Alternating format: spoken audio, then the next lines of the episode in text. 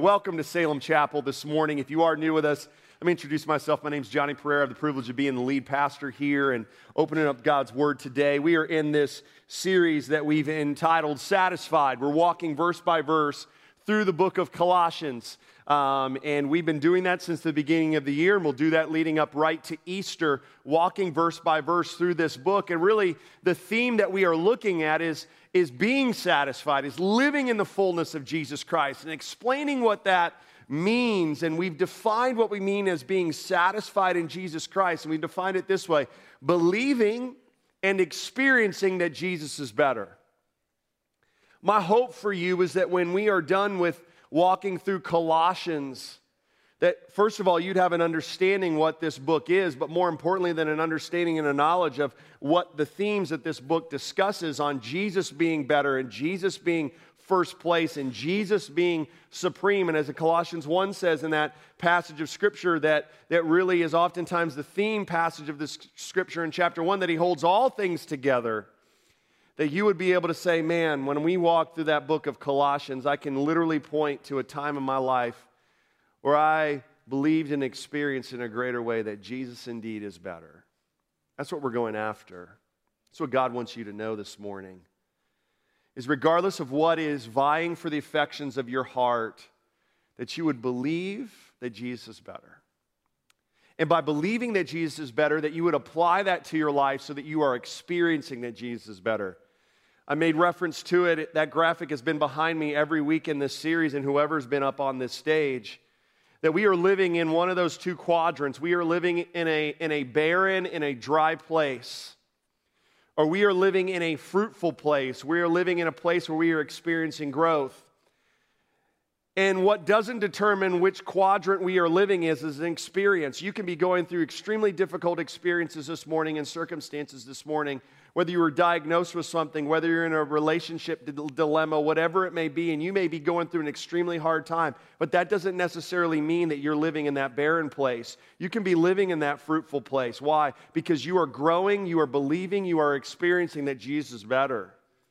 And that determines where we live. If we're living in a dry and empty and unsatisfied place, it's because we are not believing that reality that Jesus is better. And if we want to live in that fruitful place, in that growing place, then we need to believe and experience that Jesus is better. And that's what we've been doing as we've been walking verse by verse through this book of the Bible, Colossians, this letter that Paul writes to the church at Colossae.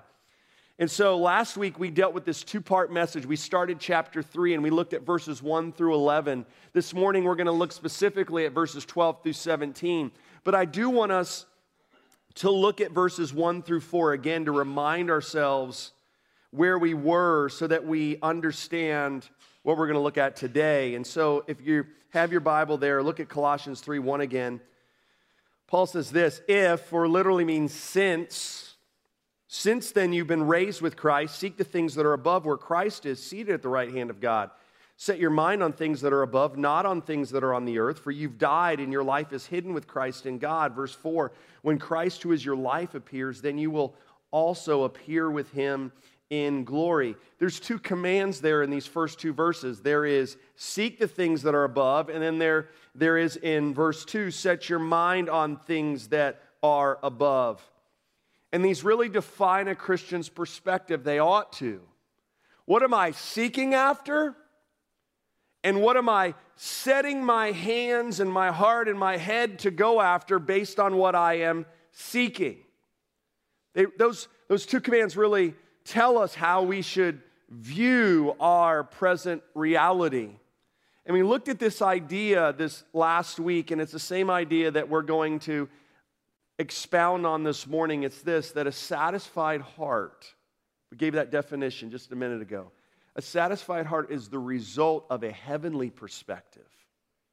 How you see your present reality, how you see your world. It needs to be done with a heavenly perspective.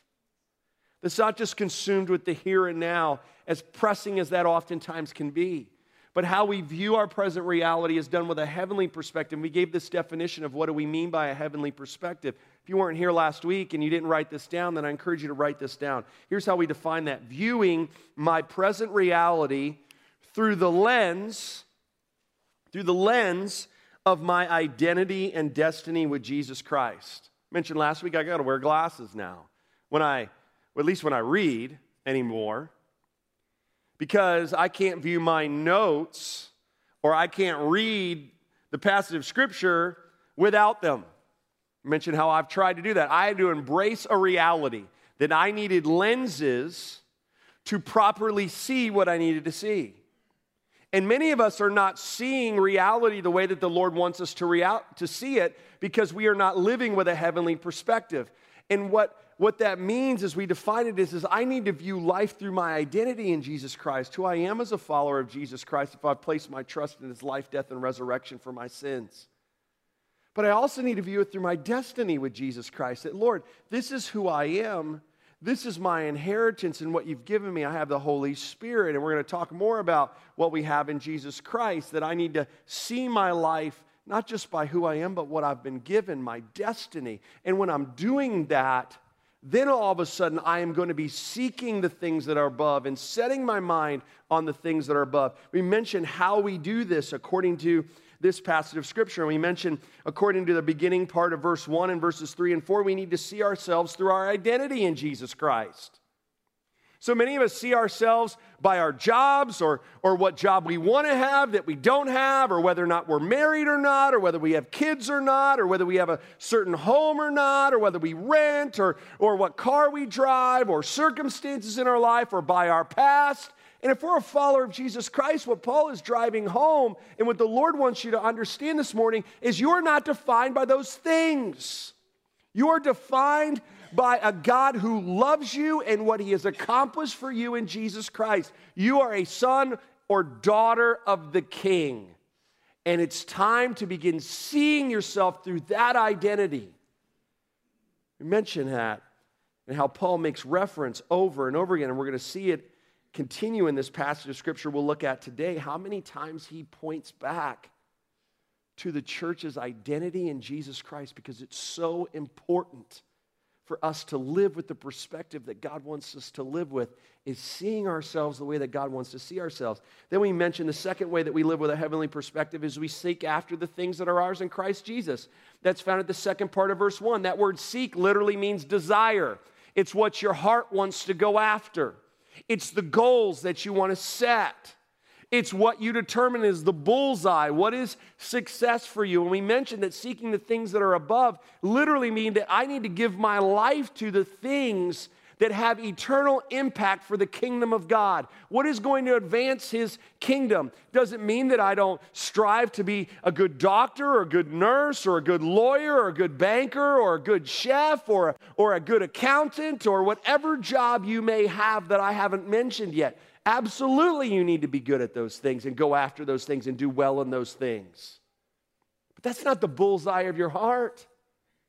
How can I use the platform that God has given me in my home, in my workplace, wherever it may be, to advance the kingdom of God, to invest in others, to use my platform to be that proclamation tool? Seek the things that are above. And then we mentioned, well, how do we do that? And Paul gives us the answer in verse 2 and verses 5 through 11. We set our mind on what will bring us satisfaction in Jesus. See, seeking has to deal with my desires, my goals, my aspirations. Setting is the discipline to follow through on what my goals are. Remember how we said, man, a lot of us, man, we, we seek, but that's where we stop. We also need to set, like the persistence and the daily grind of going after what is necessary so that the things that we are seeking after can be accomplished. That's the idea of set. And then Paul tells us how we set our mind on the things that will bring us satisfaction in Jesus Christ. First of all, he says in verse 5, put to death. We have to say no to the things that will rob us of our satisfaction. And he refers to these things in verses 5 through 11 as idolatry. Because these things that are listed, the deeds that are listed in verses 5 through 7, and the attitudes that are listed in verses 8 and 9, they all stem from a worship of me. What brings me pleasure? Let me just engage in those things because it makes me feel good. Paul says, no, no, no, you put those things to death. They don't lead anywhere but, but bad. You put them to death. Those, those attitudes, you put them to death. And we mentioned, remember, that seeking and setting and put to death all have the idea of continuous action. You got to do it every day, continually. It's not like, yeah, I put that to death a month ago. No, no, no. Chances are you need you put it to death a month ago and you haven't done it since, which means you need to put it to death again. Consistently, continually. It's like anything that you want to do. You want to lose weight, you know what that means? You're going to have to put some things to death and say yes to other things right? It's not enough to just say it, not enough to want it, not enough to seek after it. No, no, no. Every day I am setting certain boundaries so that I can see those things that are accomplished. Which, by the way, we touched on this, but I want to make mention of it again because we closed our message here last week. Is a lot of us are frustrated. We're like, man, Johnny, you tell me I have the power of the Holy Spirit and then I can't do it on my own. And I keep experiencing failure over and over and over and over again. But listen to me relying on the power of the Holy Spirit doesn't mean I just sit on my hands and say, Holy Spirit, guess you're going to have to do it. Because the reality is, it's me partnering with the Holy Spirit to do what He's called me to do. Did you get that? It's me partnering with, it's me coming it, it's it's it's not saying holy spirit i want you to do it for me but but holy spirit i know i can't do it without you but at the same time you also aren't going to do it for me and so it's important that i take responsibility in saying i am going to say no to these deeds no to these attitudes and i'm going to do it on a consistent basis because i understand that it doesn't lead me to anywhere does it lead me to a place where I will experience the satisfaction that I desire? And I'm going to put it to death. But did you notice? Look at the end of verse 9. Paul gives us the reason why we put these sinful practices to death. Like oftentimes, right, when we, you know, it's not our greatest parenting moments in life, but you ever have a parenting moment like this where your kids are like, Dad, Dad, why do I need to do this? Why do I need to do this? Why do I need to do this? Why do I need It drives you nuts. And you say, Because I what? Said so.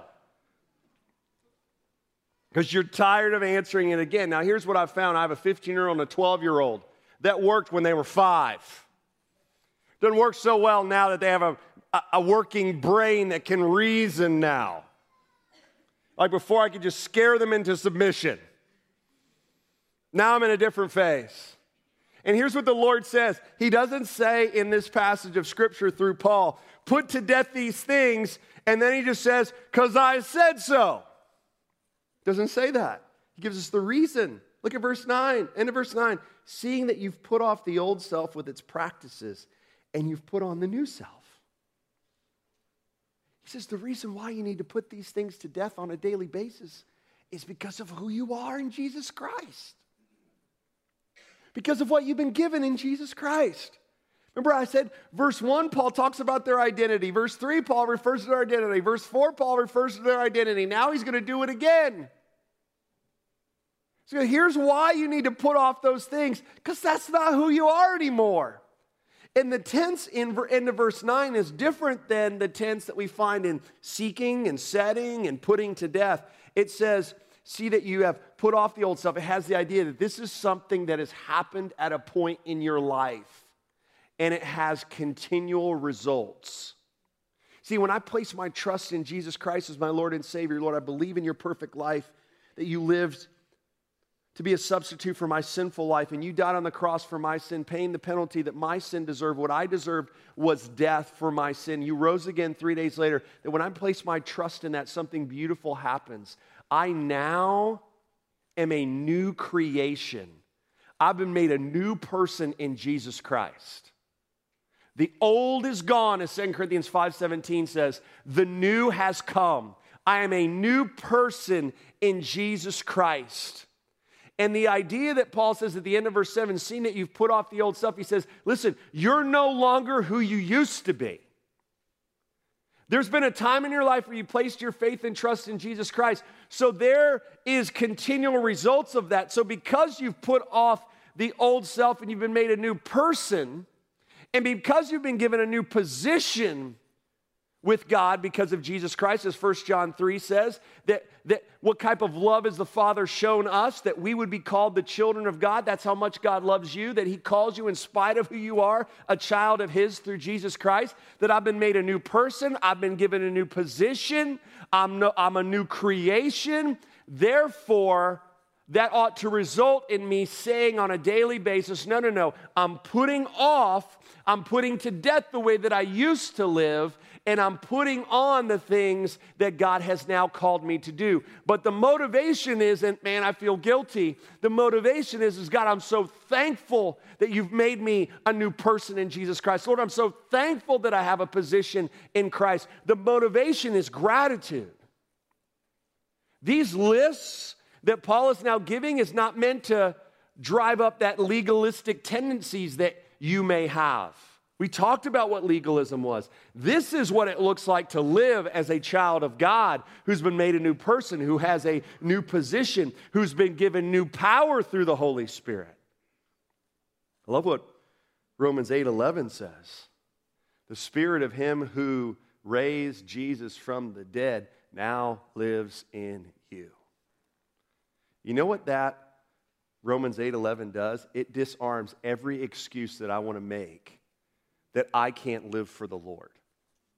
That I can't put to death these things and put on what we're going to find in verses 12 through 17. It eliminates that excuse because literally, this is mind blowing. Some of you heard it so much that it's got so much dust on it that you need to blow it off this morning. That I have the power living inside of me by the Holy Spirit and that same power caused Jesus to be raised three days later out of the grave. So if I'm sitting here this morning in defeat, it's because I have not taken that power and said, Lord, I'm going to exercise the daily discipline with your strength to set my mind on things that are above and put to death the things that do not. Because I have power through the Holy Spirit. And that power gives me what? It gives me a new practice in living. That's what Paul's getting at. Man, you gotta, you're a new person, you have a new position, you have new power, and that ought to lead to a new practice. It ought to lead to different living. Look at the end of verse 10, which is being renewed, which is, that's you, that's my life, that's your life as a follower of Jesus Christ, which is being renewed in knowledge, like, like I'm growing more and more in, in, in who God is and how much He loves me. And I'm growing in the height and depth and width of the love that God has for me, as Paul says in his other letters to the church. I'm being renewed in knowledge. That's a, that's a constant thing that's going on. But that knowledge is leading me to be more and more like Jesus. It says, being renewed in knowledge after the image of its creator. That there ought to be in my life that I'm like, man, God, I'm not where I want to be. Praise God, I'm not who I used to be. Lord, as I look at my marriage two years ago and I look at, man, some of the poor decisions that I made and the results of that, God, I'm so thankful that I'm not there anymore. And the reason why I'm not there anymore is because, God, I, I, I put to death some things and I, said some yes to some other things. That's true of every person's story who's experienced restoration. It's always required them to say no to some things and say yes to some other things. But that's a result of living in who you are and what you've been given in Jesus Christ. That's what Paul is saying. And so often we struggle, right? You may be even living in this and you're like, man, you are a follower of Jesus Christ. That's not the issue. But you are allowing yourself to be pulled back into the way that you used to live. C.S. Lewis gives this visual this way. Many of you probably know who he is. You probably at least know the Chronicles of Narnia. He wrote that, but he wrote so many other things on Christianity. This is what he says He says, It would seem that our Lord finds our desires not too strong, but too weak. We are half hearted creatures fooling about with drink and sex and ambition when infinite joy is offered us. Like an ignorant child who wants to go on making mud pies in a slum because he cannot imagine what is meant by offer of a holiday at the sea. We are far too easily pleased.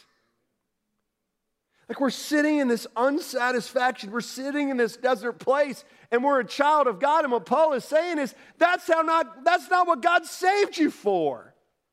That's not what God saved you from.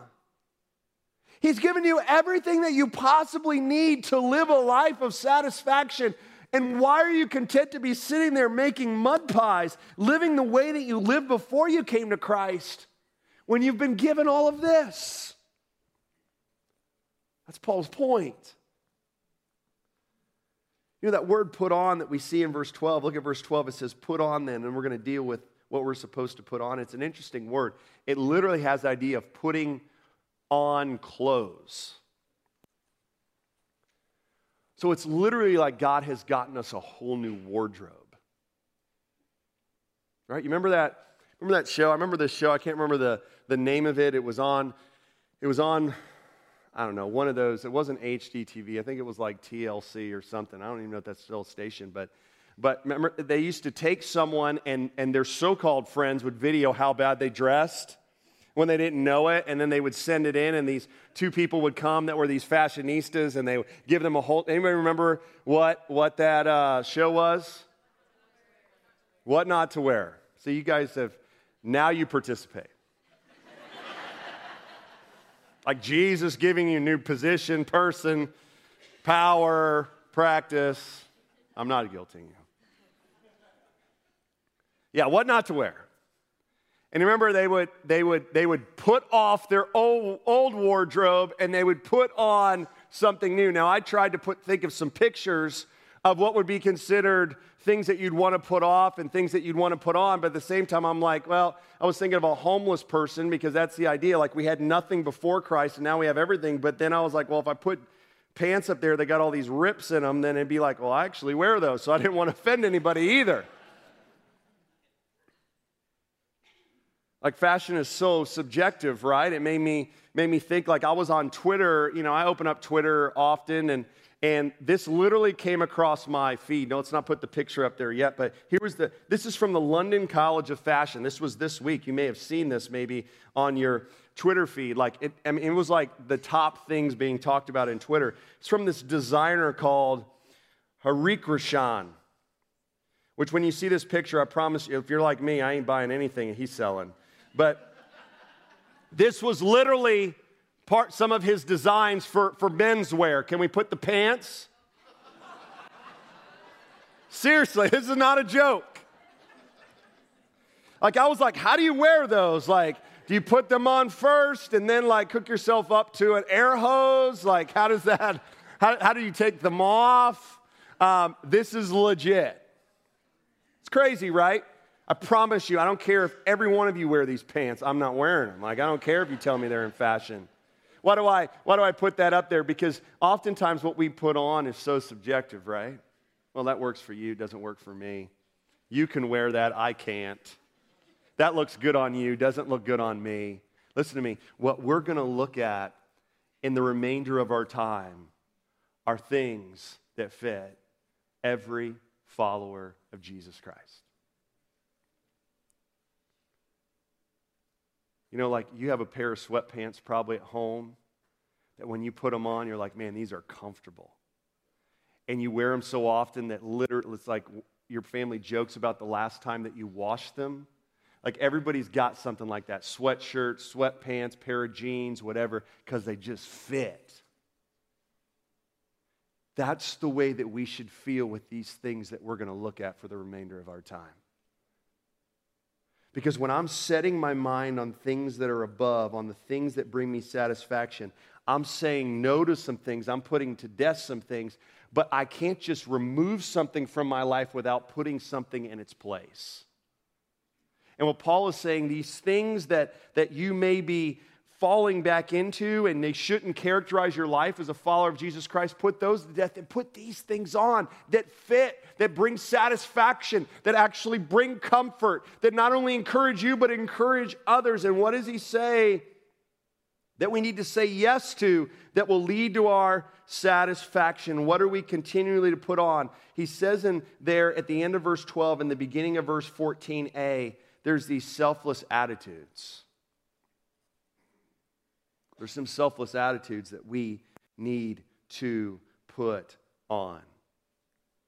But you know what I think is interesting before he deals with the actual attitudes? Notice what he says at the beginning of verse 12. He says, Put on then, and then all of a sudden he does this identity thing again. Like if you're reading this in your own quiet time, you're like, okay, Paul, I got it. I'm a follower of Jesus Christ. I'm a child of God. I've been given a new identity in Jesus Christ. But the reason why the Holy Spirit, through Paul, emphasizes over and over and over and over and over again is because how easily we forget, and God knows that. Why do I need to put these things on? He says there, because you're God's chosen ones. And we let that word chosen scare us, don't we? When we read in the Bible, oh, Johnny's going to talk about that we're God's chosen ones. Uh oh. Does that mean we don't have a free will? Does that mean we're robots? Like, like what's he going to say? Stop letting that word scare you. Stop it. The word chosen is a beautiful word. Stop living in this tension and allowing like your finite mind to rob you of the significance of that word. Guess what? Newsflash, you're never going to understand how God chose you and you have a free will. You ain't. Why? Because you got a sinful mind and I got a sinful mind, and God's mind is greater than my mind. So stop letting that word scare you. Stop letting your finiteness and that you can't explain how God works to rob you of the significance that you are chosen. That word means special.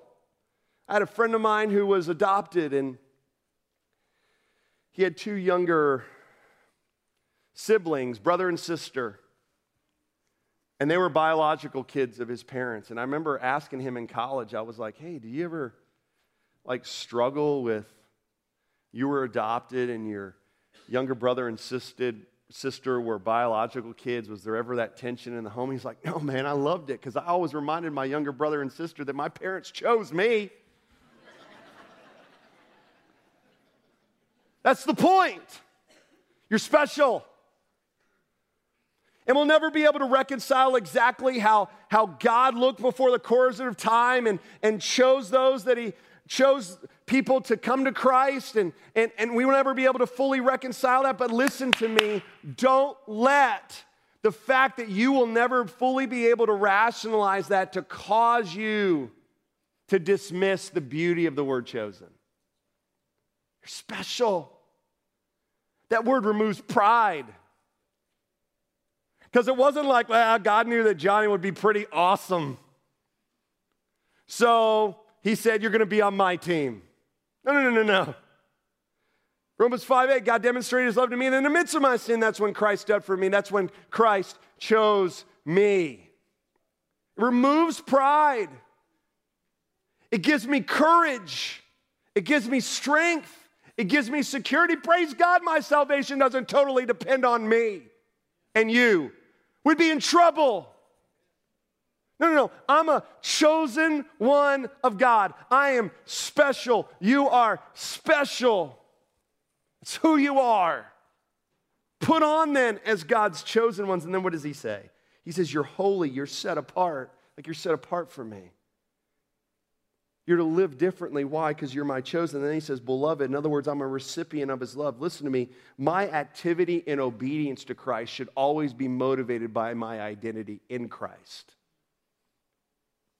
Whenever my activity for Christ or the things that I'm supposed to do is motivated by, huh? I just got to pull up my bootstraps and do it. It's always going to lead to behavior modification. You know what I mean by that? Like, okay, so and so's making me do this and I'm going to do it, or I know I'm supposed to do this, so I'm going to do this, or I have to do this, so I'm going to do this. You know that doesn't last.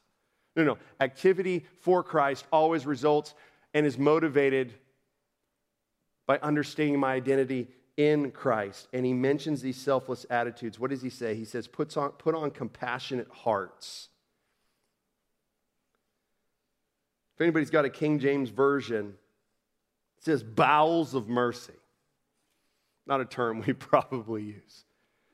Last I checked, there was no Valentine card saying, I love you with all my bowels. probably still on the shelf. But think about it. Literally means like your stomach. Think about when you when you found that found your spouse. Some of you have to go way back in the quarters of time. Others of you, maybe it was just a few months ago. And there was like that, like those butterflies or that little something that you can't describe what it is. Like in your, where was it? It wasn't in your heart. It's right here, right? Or when that person broke up with you.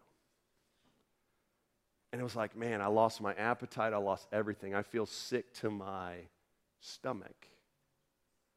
See, that word compassionate heart literally means tenderness, empathy. That stomach of mercy to where your heart breaks when you see someone hurting. That's a selfless attitude. That's what we're to put on on a consistent basis. Then he says kindness. That word's not used much anymore, right? And it's hard to find often, isn't it? For us just to be kind to one another. It literally means it was used in this time period to describe wine which had grown mellow with age and has lost its harshness. You ever find that if you drink a drink, you may, uh, may not drink wine, you, whatever drink it is, it could even be lemonade and it's made too bitter. And you're like, man, I need to add something to that. That's the idea of kindness. Like you are living with such an attitude that it mellows your harshness out. Just think about your relationships right now and think to yourself, are these the things that I'm demonstrating in my relationships? What about humility? It says humility there. Here's what's interesting the Greeks never used this word because it wasn't something that they thought was something that you wanted to have a quality in your life. Greeks thought, man, I need to be proud and I need to be confident and I need to be, be, be just think the world of myself. That strength. But actually, Paul says the opposite. No, no, no, humility. And humility is not self loathing. It's not like, well, let me tell you how bad I am.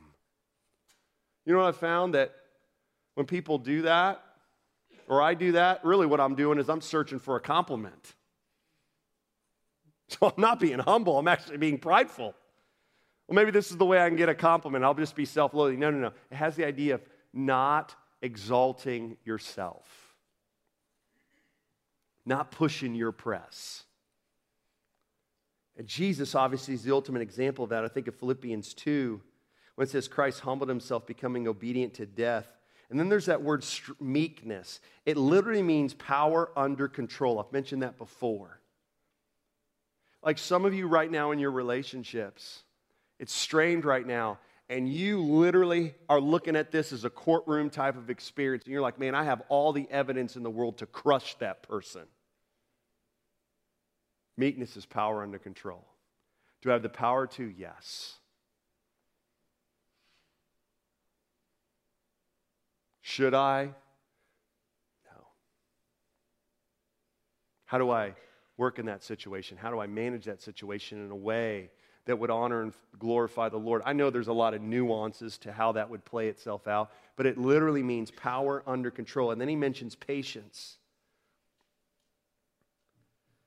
Means more than just enduring difficulties, like pressing through. It has the idea of because I have such a strong faith in the Lord, it's how I react to others. I'm going to be patient with that person. I don't need to lash out to that person. I don't need to crush that person. No, no, I need to be patient the way the Lord's been patient with me. See, here's what I love. And then verse 14, he says, Above all these, put on love. Now, here's what's interesting. And if you're thinking and you're familiar with the scriptures, you might be thinking of Galatians 5 22 and 23, the fruit of the Spirit, right? And you would be right. Very similar, right? Said different ways, but very similar. But I love in this passage of scripture, these are the clothes that I need to put on. These are the selfless attitudes that I need to put on. Because the fruit of the Spirit, much like this, what these things that are listed here, when I have these things as fruit of my walk with the Lord, fruit of me seeking and setting my mind on things that are above, they naturally flow out in how I act towards others, which is why Paul talks about selfless actions next. Look at verse 13. He says, bearing with one another, and if one has a complaint against another, forgiving each other as the Lord has forgiven you, so you must also forgive.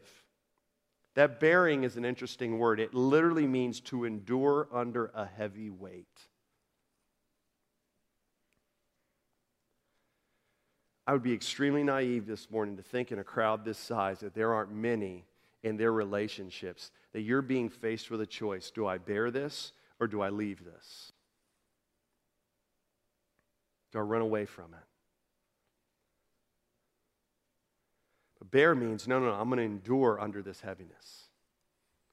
Because in Matthew 11, 28 and 29, Jesus says, Come unto me, all who are weary and heavy laden, and I will give you rest. Take my yoke upon you, learn from me, for I am meek, power under control, and lowly or humble in spirit what does that mean? When I'm not exercising meekness and I'm not exercising humility, these attitudes that are mentioned here in this passage of Scripture, then I'm not going to experience rest. Jesus is saying, no, no, no, act like me. So if I'm not like, man, I ain't going to bear under that, I'm not going to endure that. It's too heavy for me. Well, wait a minute. If I'm feeling that way, it's because I'm probably, it's an indicator that I'm not looking for my satisfaction in Jesus. And the only way that I bear with one another is I have to forgive each other. Isn't that interesting? Because I can't bear if I don't forgive as I look at these verses here. And listen to me, we know this. There's no enduring relationships without forgiveness. Nobody has a marriage that's lasted 30, 40 years. We have families in here that have been married that long, and if you ask them, I guarantee you there'd be a consistent theme. We've had to learn to bear some difficult things, which means we've had to forgive one another in some difficult things. You know why? Newsflash, you ain't perfect. Newsflash, neither am I. I'm going to hurt Lori, and she's going to hurt me. So if we're not saying, no, no, no, we're committed in this and we're going to have a marriage that honors and glorifies the Lord. So that means that we're going to bear under these things. And yeah, we may need to confront some things. We may even need to seek for some help. We may need to, there may be a lot of nuances in that. But the underwriting theme in this air is that we are going to have attitudes and actions that reflect who we are and what we've been given in Jesus Christ. Now, the key phrase is in verse 13. See how many A students we got in the room this morning? Because I want you to read the phrase that you think is key in verse 13 in regards to bearing and forgiving. I'm going to start reading it and then you can come along with me so you'll feel safe, okay? Here it is. As the Lord has, come on with me. You responded more to TLC right now than this. As the Lord has forgiven you. Say it again. As the Lord has forgiven you. That disarms me, doesn't it? Disarms you, doesn't it? Because, man, how much does the Lord love me? Well, 1 John 1 9 says that if I confess my sin, and he's faithful and just to forgive me all of my sin and to cleanse me from all unrighteousness. Jesus gives the parable of the lost sheep in Matthew 18 and says that Jesus is happier for the one sheep that wandered away than for the 99 who left. Jesus gives that parable of the unforgiving servant that's forgiven a debt that can't even be calculated. And then that servant runs out and strangles a guy's neck for a few hundred bucks in, in, in our monetary context today. Why? To drive home the reality. Wait a minute, how much have you been forgiven and you're not willing to forgive someone else? Listen to me. I'm not saying that there aren't boundaries that you need to set up if someone is hurting you in some way. That's not what I'm saying. What I want to focus on this morning is this that if you have someone coming to you and saying, Man, I'm broken over my sin and, I'm, and I see how I've hurt you, what right do I have to say that I don't want to work at restoring that relationship again?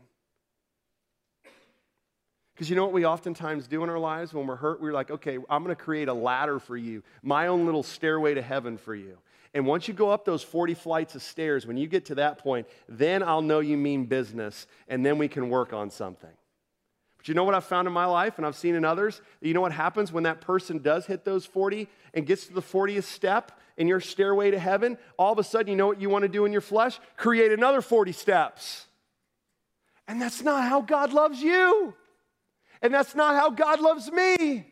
And that's not what I need to be putting on, bearing one another, forgiving one another. He continues to say, and let the peace of Christ, that peace that gave you rest with God, forgiveness, let the peace of Christ rule in your hearts. And then he says, and be thankful. You know what I've found? A thankful heart is always a peaceful and a restful heart. He says, let the word of Christ dwell in you richly like as elders one of the things that we're working on is memorizing scripture together because we're like man we need to we need to be better at this. Let the word of christ dwell in me richly. Let me teach and admonish one another in wisdom singing psalms and hymns and spiritual songs. There's community the importance of you have the holy spirit in you. You're further down the road. Would you come and encourage me and how that mutually works? But look at with thankfulness in your hearts to god. And then he says in verse 17 will be done and whatever you do in word or deed. Do everything like there's not this dichotomy, sacred, secular. No, no, no. Do everything in the name of the Lord, giving thanks to God the Father through him. Listen to me. Thankfulness is mentioned three times from verses 15 to 17. You know what that tells me? Oftentimes, I am not being satisfied in Jesus Christ, not because there's something wrong with Jesus Christ or what we read isn't true, but it's because I'm not being thankful. To be thankful for who I am and what I've been given in Jesus Christ. And we are going to take communion this morning so that we don't walk out of these doors not being thankful. So that we remind ourselves of what the motivation for me is to decide what to say no to, what to put to death, and what to put on. It's because of Jesus and what he's done for me.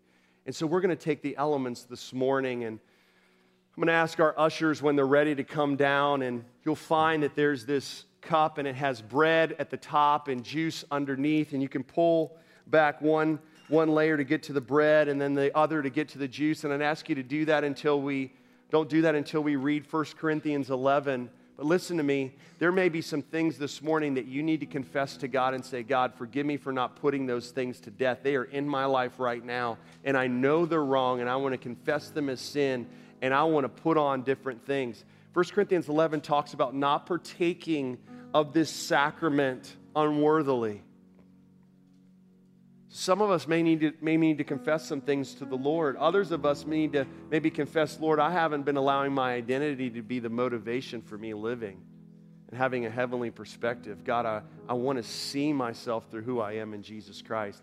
However, way the Lord desires and, and has used His word to work in your life, you submit to it during this time.